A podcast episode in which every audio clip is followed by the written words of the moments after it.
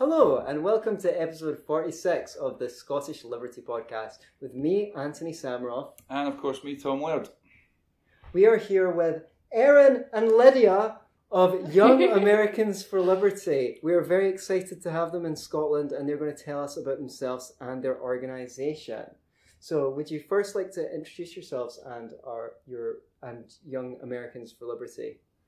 Great. So, um, hi everyone. I'm Lydia. I am the Southeast Regional Director for Young Americans for Liberty. I'm in charge of nine states, um, over one hundred seventy chapters on college campuses, as well as over fifteen state chairs who are our field uh, workers um, in in the states. So, that. And I'm Erin. I handle the West. Um, But we should probably talk about what y'all is first before we like dive into essentially what, what okay. it is that we manage. Go so Young Americans for Liberty um, is an organization that started in two thousand eight with the Ron Paul campaign as Youth for Ron Paul. Okay. Um, but as the campaign sadly came mm. to an end, um, we kind of realized that there was a lot more to it. That right. people were, especially millennials, were getting right. excited about the ideas and concepts of liberty. Um as they rallied behind Ron Paul. So from there, they kind of turned it into something more. Um, so Young Americans for Liberty was born. Um, and I mean, gosh, in the past year and a half that I've been there, we have gone from, I think when I got there, how many chapters did we have? Like probably close to seven hundred maybe. And now we have nine hundred fifty something. Wow, awesome. Is that due to you guys being on board, of course? Of course it is. Yeah. one hundred ten percent. So Young Americans, what's the demographic there? How young do you have to be to be a Young American for Liberty? I mean, like we re- we don't really discriminate. So if you're right. a non-traditional student and you want to start a chapter, um, you're more than welcome to do so. But I mean, essentially just a, a college kid on a college campus. Okay. Yep. We also have high school chapters, but not very many. Right. Um, those are, you know, something we don't necessarily focus on, uh, but we do have them. Okay. Do you think there's been a swelling of libertarian feeling just in the last like year or two? That's uh, maybe, I don't know what's brought it in, the election or something like that. Yes. Because, you're right, okay, because I think that I've noticed there's been more libertarians around in the last year. Do you know what might have precipitated that? Feeling politically homeless, particularly with the last election. Um, there was a lot of unrest because people were unhappy with both candidates. Right. Um, okay. And then uh, we didn't really have a good liberty candidate. Gosh, I shouldn't say that. The Gary Johnson campaign would get very mad at me. Um, but we didn't so have a candidate named, to rally you, behind. You hadn't named him. Well, then you had to everybody say, knew who Gary I was Gary Johnson. About. And by the way, what is Aleppo? I don't think anybody actually knew until he asked that question, and then right. people were Googling it like so crazy. So he did us a service by enlightening us as to what Aleppo is. If only George W. Bush didn't know where Iraq was. Yeah, everything would have turned out much, much better. Yeah. So I very rudely interrupted you. So people have been feeling politically homeless, and despite uh, Gary Johnson not being very libertarian, they still found their way over to the liberty message. Right, because we, we kind of package it as more of the ideas and the philosophies, because we are a nonprofit. We don't do candidates or sure. policy or right. any kind of legislature, which, so if you don't necessarily, I mean, we say libertarian little L. Right? Okay. We don't associate with a party. Mm-hmm. So by doing that, you don't necessarily alienate people who, I mean, we have everybody under the spectrum from um, anarchists all the way out to like your more conservatarian or left libertarian. Right. Okay. Right. And so what's the big issue at the moment that you're working on? What's what's really the burning issue for you guys? Uh, on- tax day. So we did. Uh, that's what we did this semester. Uh, we had our activism event called Axe the Tax, which was okay. really fun. Sounds Taxation good. Is theft, essentially. Yeah. Mm-hmm. As people were filing their taxes right. and realizing, oh crap, they're taking a lot of my money, um, and being vastly unhappy with that or what they're not getting back. But who would build the roads? Exactly. My roads. Yeah. So, um, what... How, well, I think some people will be wondering how you got such an awesome job, like each of you, because, I mean, who wouldn't like to be a full-time paid libertarian activist? I know I would, if anyone out there is listening. So living the dream. Yeah, living the dream. Totally. Tell, tell us, how, how did you make it happen? Yeah, so um, starting with me, and this is actually an, another reason, I guess, I feel like why more people are getting into the folds of liberty. When I went to college, I, I didn't know what I was.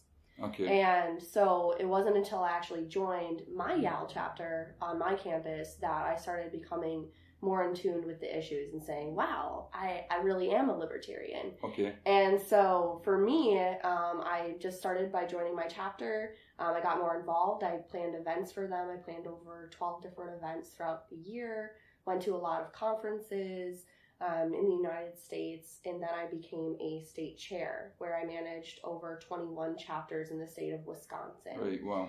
Um, and I ended up um, organizing our first leadership summit, which was really great. So we had a bunch of individuals come to that. Um, Individualists. Yes. uh, and um, from there, I applied to be a regional director, and I, I got it. And it's awesome. I get great. to talk with hundreds of students every single day um, about what they can do on their campuses and how they can make liberty win. Awesome. But that's why Y A L is such an important vessel, because we're one of the only organizations that is doing that, reaching okay. out to college students, I mean, who are either politically homeless or even just open to the ideas yeah. and slowly educating them on them. Okay. Could you, I mean, could you enlighten me? One of the things I'm curious about is, uh, isn't is there something in America called, is it like Title nine or something? And it's, it's it, what it's precipitated is kind of like, what I've heard is that they have sort of kangaroo courts on campuses. So, like, if a guy is uh, accused of some sort of uh, misdemeanor, like sexual misconduct, that the police don't normally get involved. It's just something that they deal with on campus, and it's unbalanced. They say, well, you know, why would this person make an accusation against you if it wasn't true? I mean, do you know anything about that? Or have you heard anything about that? Really, it's not a problem for you guys where you are then. Um, that does happen. That is not an issue, however, that we have really right, gone in, okay. in depth with, so um, is it, with our organization. Right. So is it mainly just free speech issues that you that you, you, yes, you focus so on? Yes. So a large um, portion of our activism does go towards free speech on college campuses, specifically public universities. Okay. Um, which those are where um, most of that unfortunately takes place. Wow. Mm-hmm. Okay. And and so what's how's your organization funded? Is it completely funded by, by voluntary donations and stuff like that? Yes. So essentially it's, um, I mean, we collect donations from people who either are libertarians themselves or have previously backed a liberty candidate like Ron Paul, Rand Paul, mm. you okay. know, any of the, the, the congressmen that we are lucky enough to have in office that are actually very libertarian leaning. Mm. Um, we get them everywhere. And so without these people, we wouldn't be able to exist. We okay. provide resources to college students to do their free speech activism. Yeah. So one of the big things we do is we do, um, to get people talking, we provide them with a giant blow-up beach ball. Okay. Which seems ridiculous, right? Like, why would you do that? Right. Um, I'm sure you're going to tell us. It's eye-catching, right. right? So you see somebody rolling around a nine-foot round beach ball. Okay. You're going to go over and see what they're doing, right? So the idea is you get kids to write whatever they want on it. Sure. Doesn't matter what it is. Okay, draw me draw, yeah. draw me a profane cartoon, do whatever you want to do, put whatever's on your mind. And the idea being that it's going to offend somebody, right? right. Because okay. kids on college campuses, you could say anything to them and they're offended. Yeah. We have right. this this toxic P C culture that's arising. And so from there, the they do it the idea is they're doing it outside the free speech zone right. because this universities will box them into these tiny little broom closet size right. spaces where they can speak their mind. Sometimes it's only certain hours of the day right or it's only in this space. And so the idea is we do it outside the space. We let, we let the administration know we're doing it outside mm. the space, and from there hopefully we get shut down is the idea. Right. Okay. Uh, is that not entrapment? It well I mean, we let them know that we're doing an event, a free speech event outside the free speech zone. Sure. So it's up to them whether they're going to enforce their policies or not. Okay. It seems to me very counterintuitive for universities of all places where ideas are meant to be examined to be cracking down on free speech. I mean, surely if there's anywhere to discuss ideas and test them, uh, it should be on a university be a campus. Uni- yeah. On a university campus. Yeah. yeah. Would think that. Yeah, and I have an example, too, where at, I believe, Clemson University in South Carolina, um, they actually have students who want to have a multicultural center where people of uh, a white race are not allowed. right. technically. So, so okay. if you think about it, they're they're segregating themselves, right. they are. Uh, which is rather ridiculous, um, especially when they value people like Martin Luther King, who mm-hmm. spoke so highly against um, segregation and yeah. you know, really promoted freedom of speech. And so it's it's kind of sad, anyways, to think about, you know, those people that. Um, you know, Americans or students anyways really value, and then taking what they have and only taking part of it. Yeah, and these are sort of left-leaning or very progressive, uh, they would describe themselves as, whether they are actually progressive, I'm not yeah. uh, in, regressive. Any, under, uh, in any understandable sense of the world, I'm not sh- sure. And maybe it's just that, you know, in the sixties and what have you, during the Cold War, the left wanted free speech because they felt like they were the marginalised Um, and that they were the radicals. Yeah, and that they were the radicals. Now that the left have won over the centre ground, they're they're they're suddenly the ones that are oppo- in op- opposition to free speech, when traditionally they were the advocates. And I think, um, yeah, it's really quite shocking. So what's the demographic in terms of? I mean, we find here in Scotland amongst the libertarian community, it's pretty much male dominated. What's the split in in, in America? It's up and coming. It's yeah. more even. Yeah. yeah, I would say now. Um, when I first started, there weren't really uh, that many women. Yeah. Uh, to be honest, and but now, um, you know, people are really coming through, and it's not just, you know, an all boys organization, right? Or something That's good. Like that. Because I was going to ask, when it was like that, what do you think the main reason was? Was it something perceived to be sort of like a, a boys' club? Yeah, it's yeah. very hard. Once okay. you know, if you if you're a group and all of your members are men, yeah. uh, it's very hard to not see that, you know, as a woman at least. Yeah. Um, as oh well, I'm not sure if this is something that's for me because right. I would be the only girl. Mm-hmm. Okay. You know, once you break that barrier and you start getting a few, and you start getting more and more and right. more, and so okay. that's kind of the stage that we're at currently. Well, and the oh, idea great. Is too, it's it's you know, the cis white male is the libertarian. You know, that's the perception. Yeah. Um, so I think that, you know, what we're trying to do is we all, we're also trying to shatter that perception. Because, I mean, libertarian's a dirty word. No matter where you are, it seems like there are these preconceived notions about what you actually believe. But if you come down to it and you actually ask the millennial, okay, so what do you think I believe? As a libertarian, what are the values that I stand for? Mm-hmm. They right. don't actually know. No. They can't give right. you a clear, concise answer. No, usually you're accused of being corporatist. Mm-hmm. Or that's what we get accused of here. I mean, or you you're... just care about rich people, and you also you yeah. want people. I can't believe you're going on campuses uh, promoting a political philosophy that would have poor people dying on the street. You know, I, I mean, it's shocking. No wonder they're trying to shut you up. Well, the thing is, if it's such, if libertarianism is such a corporatist creed, like, you know, where's yeah. where's my check yeah. from Halliburton? Dude? Yeah, you know? where are all the where's all the funding from your Coca-Cola, Starbucks, uh, Microsoft, Apple for libertarianism? Um, you know, why why don't they teach uh, Mises and Hayek? Why has everyone heard of Karl Marx but no one has heard of Karl Menger? And I know I know that even a bunch of libertarians listening to this haven't heard of Karl Menger. Why don't you enlighten them all? Uh, he was uh, one of the founders of the Austrian School of Economics. I'd actually. Was he actually? Oh, oh see, no. One of the le- lineage, I can't even remember who came first, von Barwick or or Karl Menger. Can you believe how humiliating sure, I'm that sure we're going to get informed. How humiliating. I can't remember who came first. Chicken or the egg. That's okay. I certainly don't know. No, I'm an economics enthusiast, so it's of interest to me. Um, I'm sure I'm sure we'll be enlightened. Sorry, so but me, we digress. So let me put you on the spot a little bit. So voting in the last uh, in the last election, did anybody, did any of you guys vote for Trump? I didn't vote at all. You didn't vote at all? Yeah, neither did I. I think that a lot of millennials went that way this election okay. cycle.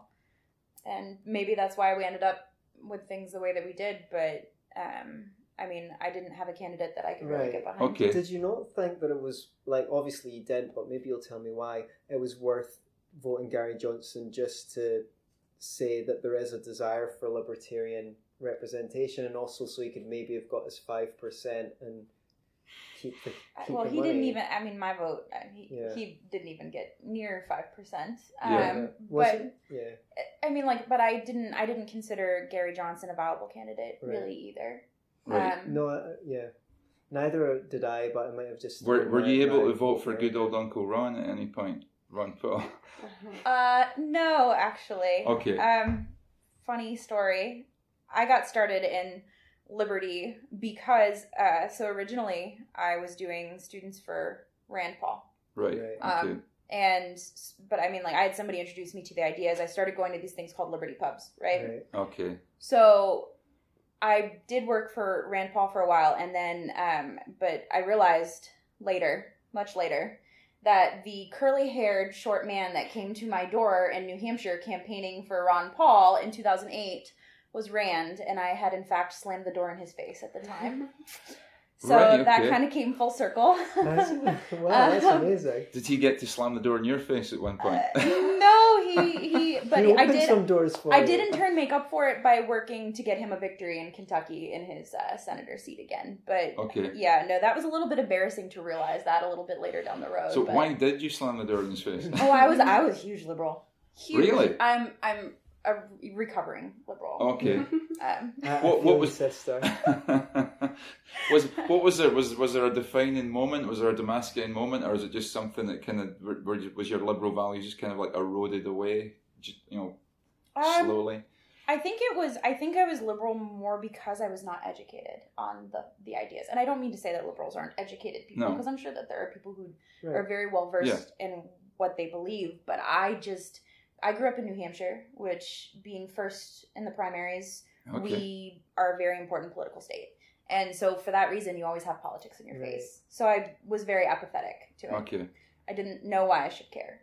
What was your family background in terms of politics, parents-wise? Okay. My mom is going to kill me. um, so my mom is a huge liberal. Okay. Uh, she would take me to Hillary Clinton talks. Wow, how exciting. Um, but yes, uh, that's probably why I believe the way I do. Um, she actually is, and she'll tell anybody what I do. She's very she's very proud of me, and the fact that I I live in D C, I think she thinks that I'm way more important than I actually am.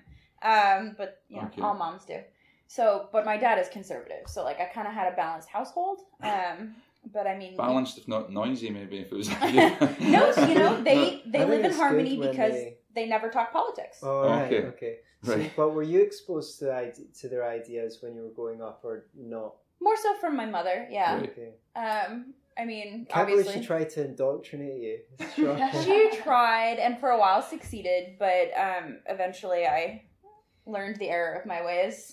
So what made you become a libertarian? And before you answer, like, your conversion story, I kind of want to know, were you more convinced by the um, deontological or principled argument, which is you should be entitled to your own stuff, you know, every individual has rights that are inviol- inviolable, or when you looked at the co- what the consequences of liberty were, um, and you thought that that would actually be, you know, more, be- more better uh, in a... For for people, like, in a utilitarian or consequentialist way, like maybe you could lead on that sorry. one. Oh yeah, no, yeah. that's okay.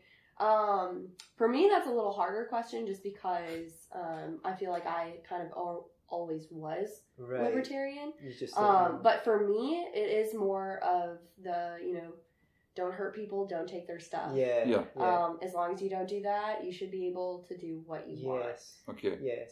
Fair enough. I mean, it's it's essentially the same for me. Right, I was very yeah. gradually introduced to the ideas um, through, like, doing Liberty Pubs, which is essentially, like, Liberty on the yeah. Rocks. And every time it was a different topic. First, you fall in love with the people, right? Yeah. Okay. Because you're having... Yeah, that's why we don't get any Scottish libertarians, because we're such assholes.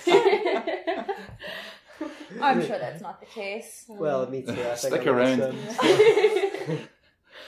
So, yeah, I mean, New Hampshire, yeah, sure. that's the, the, there's some free state stuff going on there. We had, we had a guy called Vince Perfetto on this. Uh, he was from New Hampshire and was telling us all about the Free State Project. What sort of, have you had any involvement with that at all? No, just because I don't live there anymore. And, right. and when I lived there, I, I wasn't aware of it. Okay. Um, but, I mean, it's. I think it's. I think it can be a sustainable model to, to get liberty into a state. I mean, like, essentially, New Hampshire is known as what is the freest state. Right. I yeah. mean, we take live free or die, our state motto, very seriously. Right. Uh, so, you know, don't wear a helmet when you're bicycling or riding a motorcycle. You don't have to wear your seatbelt if you're over the age of eighteen. Right. Set off whatever fireworks you want, blow your arm off, nobody cares. So live free or die, yeah. literally. Yeah. Right. Excellent. But no, yes. no income tax, no. Uh, yeah, low income tax at least. But oh no, no there's no income tax. tax. Yeah. Okay. That's good. And I, I sometimes when I'm in my down, uh, uh, when I'm not feeling optimistic about the prospects for liberty, I'm like, I just wish there was like two or three times more of us, or ten, so there was enough to like go to one location. But I do think we are gro- the fastest growing political philosophy. I mean, we had this alt-right thing come up, but I don't think they're going to stick around because they came up suddenly, and I think they're going to go away suddenly. Whereas liber- liberty has been growing like gradually through a grind. And when someone becomes a libertarian, you very rarely hear of them going back to becoming a conservative or a, or a liberal. But we do get people from both sides of the political spectrum. So did you say you're from Wisconsin? Yes. Okay. Yes. And how are things there in terms of liberty? Um, it depends what um what it is. I would say it's it's pretty balanced. Okay. Actually, um, for example, um, just with drinking, uh, my parents grew up where they could drink at eighteen. Okay. Um, and then it switched to twenty-one. Right. But you can still go to a bar, for example, uh, with your family. And my dad, at with I was fourteen, for example. Okay. Say she can have a drink. Right. Okay. You know, so like we're very lenient with with mm. that. Yeah. Um, There's just a lot of... So but, what, what's you know, the voting age in Wisconsin? At what age do you get the vote? eighteen. Yeah, it's eighteen. It's eighteen. Across the board. Right, okay. So you, so you can decide the destiny of a nation, but you can't decide to have a drink. Exactly. you can't exactly. have a drink if your candidate wins. You can go You could go fight for your country, but you can't yeah. have a drink. Yeah. Well, here in Scotland, it's even more insane. You can, you can get married and vote here at sixteen, but you can't have a drink at your own wedding mm. until you're eighteen. Yeah. sixteen, huh? Yeah, yeah. yeah. So, well, I mean, I'm not saying it's necessarily a good idea letting giving sixteen-year-olds vote, I don't but think we do. It is personally. Well, I don't think anyone should have the vote, but I'll just yeah, that's probably a good idea. That. Nobody. So please don't anyone excerpt that and do some like Anthony Samuroff says that no one should be able to vote. He's obviously a fascist. Voting is aggression. It is. Stop initiating the force against me using the ballot box, you scumbags. Okay. Sorry. Anyway. I so you mentioned, uh, before we started, you mentioned the organisation FIRE. Can you tell us a little bit about Fire. them? And, mm-hmm. what and you're... don't shout it out in a cinema. Yes, that would be very yeah, bad. Shout it out in the movie theatre. Because that, that's one of the libertarian discussions I've heard. Should you be allowed, to, should you have free speech? As in, should you be allowed to shout fire in a crowded cinema? No, it's more in philosophy they ask you that yeah. question, don't they? Generally. No, not if it's privately owned, because the owner can say that you're not allowed to shout fire during his movie. Anyway, on we go. Yeah, sorry. Yeah, what's the relationship with FIRE? What's um? I mean, we so essentially like we work through FIRE. We, we do all of our free speech activism on campus, and FIRE stands for Foundation and Individual Rights in Education. Wow. Awesome. Okay. And so they are the vessel that we go through to figure out what policies are on each campus. So they'll rate it like a stoplight. So. Um, green means that they have good policies all around, um, very little room for change. Yellow means there's something very subjective that could be used to shut you down if they disagree with you. Right, um, okay. And then red is like, what is it, laughably bad policies is what they what they say. What they say. Um, and then we use them to not only figure out what these policies are, how to change them, um, but then also we go through them to litigate with the universities right. to change their policies. If, Yes, yeah, you the said students, you had some victories. If the students choose to do that. Yeah. Right. Yeah. Go We've had some process. very, very, very big victories. Um, okay. Yeah. And has it, has it been largely peaceable so far? Is there, yes. Yeah. So the nice thing about um, FIRE is they are a legal aid, and they do this all free um, of okay. charge for wow. students. And so most of our wins um, aren't necessarily through, you know, litigation. Right. Most of our wins are by really taking a stand and not just going out one time, but going out, you know, at least five times where the university, if, if they don't, so a lot of policies, for example, um, they're, they don't really care if, okay. if someone goes out. Yeah. And so why do you have them? Mm-hmm. And Get so them it, on non-enforcement. Yes. Yeah. And so right. we get a lot through that um, and where they'll change it. But then they also help us um, in terms of sending out letters ahead of time, um, and everything there. How to go but, through it to essentially make sure that you don't, you know, get caught between a rock and a hard place because you did something wrong. Yeah. And then, right. you know, lose out on changing those policies. Mm-hmm. But, I mean, in terms of Is it volatile? I mean, like, people get really offended, and, like, sometimes there's a lot of heated confrontations okay. or signs getting smashed. Yeah. Um, campus professors getting really angry. But I, I think one of the... Oh, yeah. There's a huge liberal liberal bias on campus yes. with professors. But we had actually a group of students recently mm-hmm. who got arrested for handing out pocket constitutions. Really? Mm-hmm. So what in what Spent way... Spent the night in jail. To spend the night in jail for be... handing out the Constitution on why? a public university campus. Why? Why? What is wrong with handing out the Constitution? You tell us. Right. Well, what did we... they say? What, what, what they ostensibly, say? What did they say? Was was the? I mean, like, I'm guessing that they were violating their ability to the students' ability to not be harassed with the Constitutions, basically soliciting. Wow. Mm. Yeah. Okay, and and, and the police have nothing fun. better to do with their time than to arrest people for that. Campus police, apparently not. Apparently. Yeah. But Campus we... have their own police. Mm-hmm. Yeah. In most cases, they have an offset of whatever city yeah, they're in. University. And, and are, are, are their powers similar to state police, or is it just really... No. City police, more so. Okay. Right. I mean, we have some... I mean, we have... Things are pretty bad here at the moment in Scotland in terms of free speech, or it's, it's getting that way. And we had a we had a guy here. Don't know if you heard of him. He's he's a, he's a YouTube uh, guy. He's called uh, Count Dankula, and he taught his dog uh, to do a Hitler salute. So it was like a little pug dog, and like he would say something provocative, and the dog would do a Hitler salute, and uh, yeah, and he got arrested and uh, and charged, and it's a, and it's a case. And he just did it for a laugh. Yeah, really? yeah. I mean, seriously, the guy's not in that. But even if he was, like, so what? You know, it's like it's just a YouTube video. You don't yeah. have to watch it. We've had people arrested for making tweets. Mm-hmm. Currently in Scotland, you can be arrested if you sing the wrong kind of song. Um, if, yeah. if they deem it to be offensive, um, you could even be a football supporter. And when I say football, I'm talking soccer. Um, You can be abroad, you can be overseas, someone can video you singing a song that they deem to be offensive, and then you can be arrested when you get back to Scotland. Really? I mean... it's called the it's called the Offensive Behaviour at Football Act. It was brought in by the Scottish National Party. Yeah. It just That's, amazes me that they yeah. can get away with laws like that. I mean, I think every every state is different too. With us, we have, you can't, sometimes you can get fined for mowing your lawn in shorts on a Sunday. I mean, like, well, quite rightly so. Like, have you seen yeah. Anthony in shorts? I don't want him mowing my lawn in shorts, I'll tell you that. Yeah. Oh, yeah. And not on a Sunday. Definitely not on a Sunday, that's God's day. Yeah. Well, yeah, ostensibly it's because we had, you know, people singing bigoted songs at football, because... Yeah, inflammatory and yeah, causing trouble. But... but it's like, you know...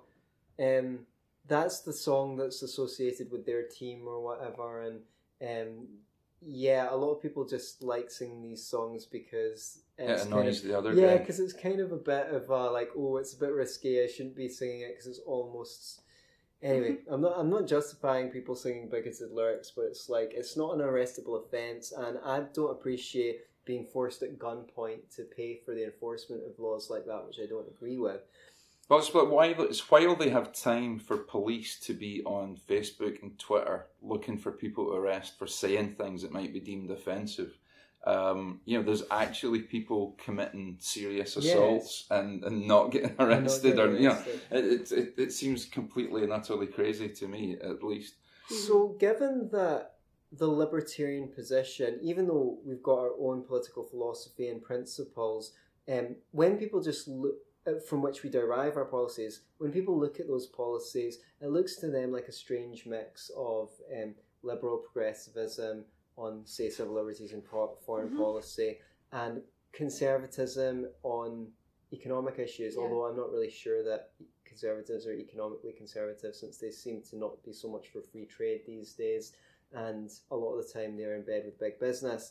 But um, nonetheless... does that mean that going forward, and have you been coalition building sometimes with like progressive groups on free speech? Well, they're not really into that anymore, but they used to be. Or say on civil libertarian issues and uh, uh, conservative groups on economic issues? Yes. So we do um, build coalitions with several different organizations, um, and some they're only on certain issues. That's something okay. that we tell um, students all the time is don't be afraid to reach out to an organization that might be willing to help you, because those are more and more people that you're bringing into the fold of liberty. Sure.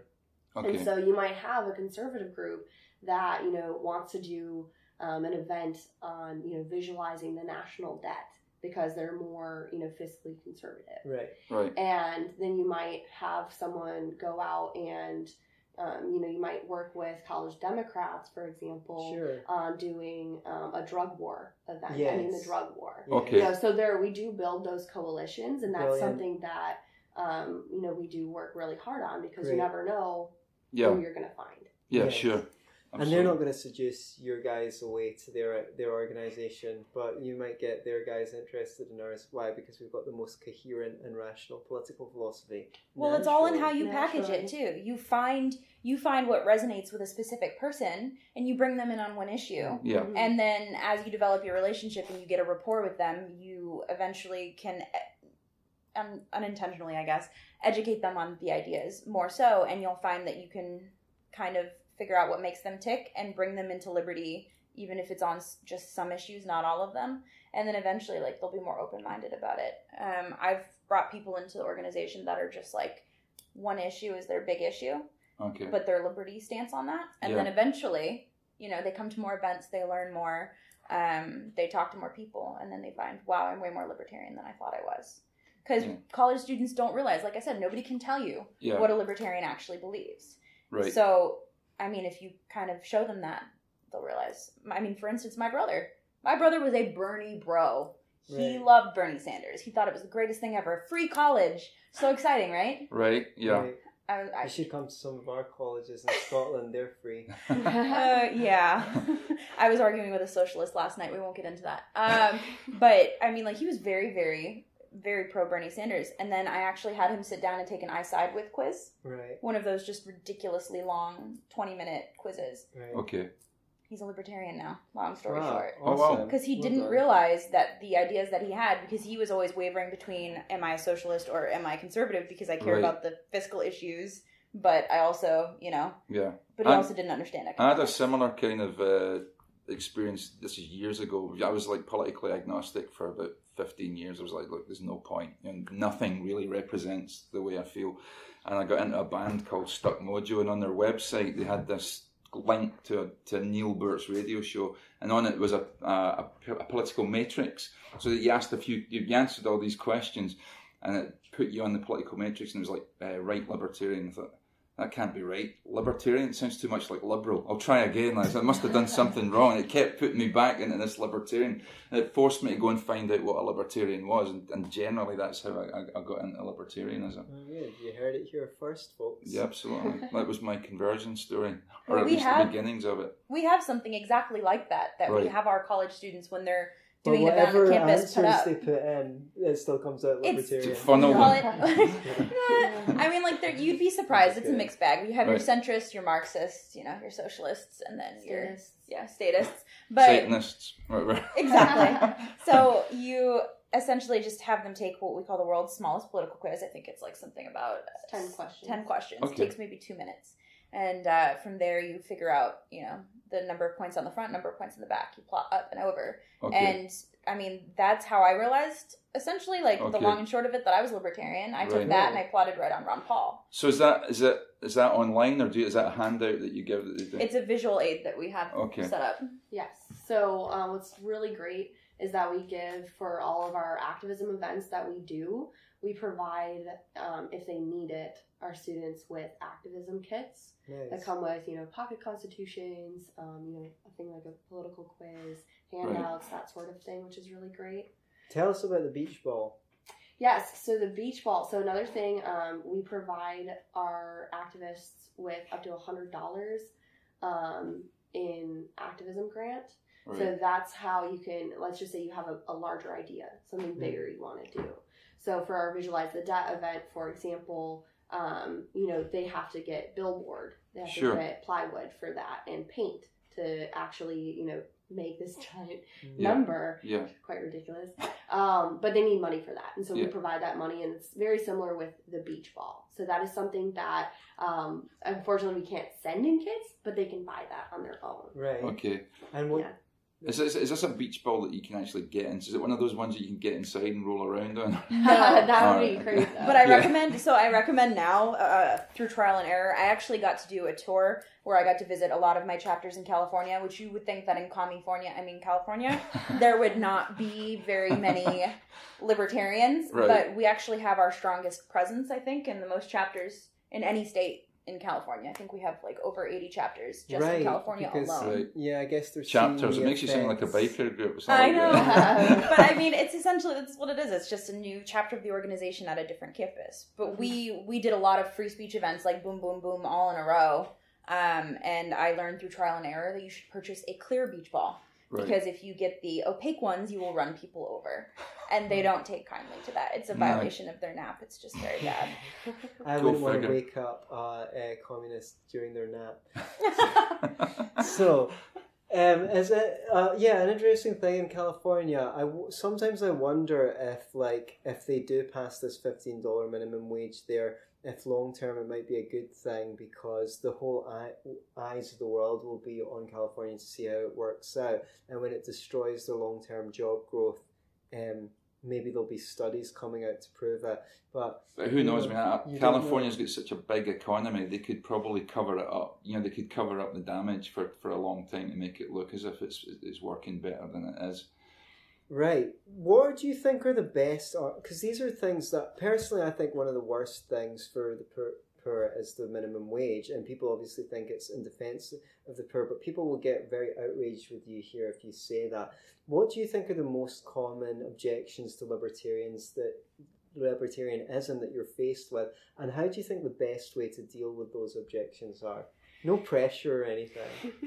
um, in terms of like...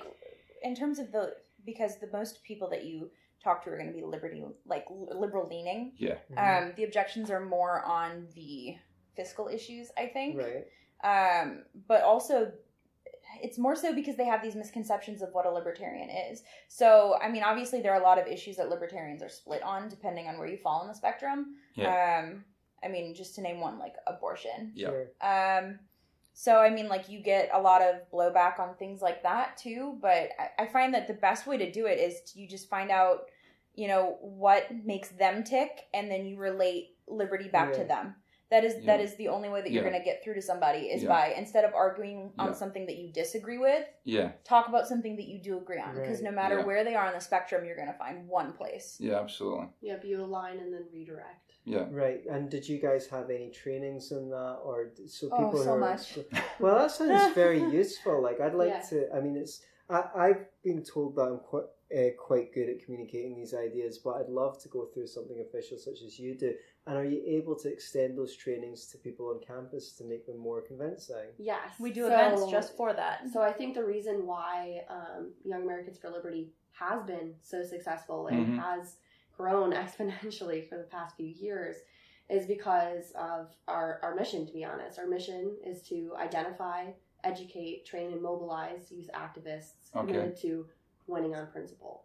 And so what that means is it's not just, you know, finding someone on campus by tabling or, you know, doing activism. You're actually getting out there. Um, we like to say book clubs don't change the world, mm-hmm. right? Getting out there and talking to people, yep. that's what changes the world. Okay. Okay, but then we take all those people that we find and we have events. So this past semester, we just had six very successful spring summits across the United States. Um, how, we trained over, I want to say twelve hundred. Oh my gosh, more than that. Um, well, I think uh, it was students. It was in the two thousands this year. So it we, might have been. We had um, one event with over five hundred people at it. And okay. so that right. is where we have um, not just speakers, you know, coming to talk about the issues, but we actually have training us on how to um, message our ideas effectively to other people. Because people get discouraged. Those, man. Yeah, it's a good idea. Well, I mean, like, think about it. How many times have you felt like you're the only person standing on your soapbox talking about these ideas? And you're essentially well, talking yeah, to walls. Right? yeah. Well, no, but that's that's how essentially libertarians feel, because we're we're so isolated, or we feel like yeah. we are. Yeah. And so the idea is that when you bring somebody in, you just you introduce them to other people yeah, and you give build them a family. Yeah, you right. give them. So my region are literally my family. Like I I have my state chair team, the people that work for me, they are the first people that I go to about anything. Okay. So, I mean, if you create that culture and you give them that family and you show yes. them that they're not alone, but then you also provide them with support and an outlet to talk to these That's ideas right. with, they don't feel so discouraged arguing with, you know, a socialist or a communist, you know, if that's what they feel like their whole campus is, because that's, I mean, it's just the majority, unfortunately. And so if you provide them with the tools and the resources and the trainings to be as effective as possible, then they're going to feel less Uh, discouraged. And yeah. yeah, and that's um, something that I can reflect on my own experience, because I'm trying really hard here to message around people on Facebook and things and direct them to our meetups, because I'm think I want to get people along so that they feel part of something and together. Mm-hmm. And we're trying to create a space where people can feel like these are cool guys, and they are. I mean, they, they are. So we're, we're all a bit crazy, but you know, we're a great bunch. And I was saying this to other members of our our group, which is when people are leaving their political philosophy, or they're also kind of leaving their socially social context, their framework, their friends have the same views as they have. Here in Scotland, broadly speaking, very left-wing, and they're going to be at odds with all their friends. So you need to bring them into a social environment where they're like, oh, there's really cool people who have these views, and I'm actually going to feel not isolated and stuff mm-hmm. like that. I didn't know any libertarians in Scotland when I became a libertarian about um, between eight and ten years ago. Um, no one had heard the word. Um, and now it's just like awesome. I mean, sometimes we think we'd like more people at meetups, but then I keep on remembering that Walter Block said he once asked Murray Rothbard how many libertarians were in the world, and Murray Rothbard was like, eh, I think about twenty-four. uh, we, we, we've had more than twenty-four at our annual general meeting, so that's a pretty good start. Do you know how to use Facebook to find other people? Are the open graph us? search? Uh, I don't do Facebook because I'm a complete Luddite, but these yeah. guys... do generally yeah. yeah Facebook, that's how we find people for oh, the most cool. part is Facebook has this open search engine where you can literally type things like people who live in Scotland and mm. like liberty or libertarian or any kind of page that might be like a liberty type page yeah, keyword yeah sure. and from there you can find connect with them. Yes, and we We've kind of, I've been doing that to a degree, and it has worked. I mean, just messaging people on Facebook and asking them to come along. They, if they don't come along to the next one, they might come along to the one after that. So it is really important if you're building community at home, you know, talk to people, send them a message, because they feel like, wow, someone actually reached out to me mm-hmm. and was interested in me and encouraged me to meet other people. Um, Esther, sorry. No, go on, go on. What, before we get towards wrapping up, like, are there other things that you want to express um, that are really important to you and you'd like to spread the word about? Uh, obviously, I'm going to ask you to tell people where they can find you and stuff like that. Yeah. So um, something I think that is just really important for our movement is that, you know, it does take people to stand up. You know, you yeah. can't make liberty win Um, by sitting at home and arguing with people on Facebook. That's not how it uh-huh. works. Yeah, and right? people are very resistant to changing their opinion on Facebook because they can't see how, info- like by the way you talk, how informed you mm-hmm. are and things like that. Even if they know a lot less about the issue than you do, they can't tell that through Facebook. Mm-hmm. You know, everyone's equal as far as they're concerned.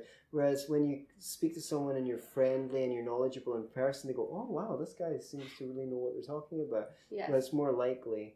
Anyway, please go on. no, Sorry that's okay. That. And, um, you know, that's why we have a active versus passive. You know, you always want to be active. You always want to be talking to people uh, in person, honestly, mm. if you can. Yeah. And being personal and being genuine is most important. We always say, um, you know, there's an eighty twenty rule. Right. So, you know, yeah. you're supposed to be eighty percent genuine. It's not, you know, about twenty percent that's the, the strategy of it. You know, it's mm-hmm. not just getting someone to sign up. It's not just, you know, getting someone to come to a meeting. It's bringing them into the movement. And it's saying, you know, hey, do you want to come to this meeting? You know, yeah. I, I would really like to see you there. Or, hey, I haven't seen you at the meetings in a in a few weeks. You know, where have you been? What's going on? Yeah, you know, yeah. I've, I've had several occasions where, um, you know, at least when I was a state chair, I've driven, you know, three hours just to, you know, just to get coffee with somebody. Right. You know, it's, it's taking those extra steps that really make a difference to people. So treating people like they matter. Yes. Because they do. Mm-hmm. Yeah. Mm. Exactly. So tell us where we can find, where, what is your website at and where people can get in contact with you? Mm-hmm. Y A liberty dot org. Yeah. Okay. Y Liberty. Y A liberty dot org. So and is that letters. Y, like the letter Y? No, yes. W H Y. Right. Y A liberty dot org. Okay, great. And um, yeah, if you're out there in internet land tuning into the Scottish Liberty podcast and you know a young person in college or going to college, or you are a young person in college or going to go to college, I hope that you will get in touch with Young Americans for Liberty and see what you can do to get involved. Maybe start up a chapter, or if there's a chapter already, join. Yep. We also have a, a partner organization that works internationally as well, Students for Liberty. So even if you're in Scotland, you can still get involved in the Liberty movement through Students for Liberty. And they have they have conferences that they put together. They just had one in Europe this okay. year, I think. Was that Prague. Their first one? No, they've had them. Uh, resources for that? Have they, have they got resources for students as well? Absolutely, okay. yeah, yeah, absolutely. Yeah, they provide um, a lot of literature, mostly. Good. So they have books. All right. And things. Cool. Wonderful. Well, thanks for, uh, thanks for coming along us. and telling us all about Students for Liberty. Where are you guys off to next? Uh, we're going to Edinburgh. Right? Yes. Edinburgh, okay. Yeah. Well, enjoy. Uh, you might find it slightly less sunny than it Especially was here. Since it's getting late. So. Josie, you're going there tonight, yeah? Yes. Okay. Well, you might bump into me tomorrow at some point because I'm going to be trying to do some... So we've got a big day in, in Edinburgh. Well, all throughout Scotland tomorrow, people are going to the polls for the local elections. That's true. Ah. So, uh, both yeah. Both, we're both running in the local council elections. Um, so... Uh, I might be a politician next time you speak to me. Oh my gosh. Well, best of luck. Yeah, we'll need it. And you at home, be libertarians. Yeah, don't be righty. Or lefty. If you want more Scottish Liberty podcasts, remember to subscribe on YouTube, iTunes, or SoundCloud.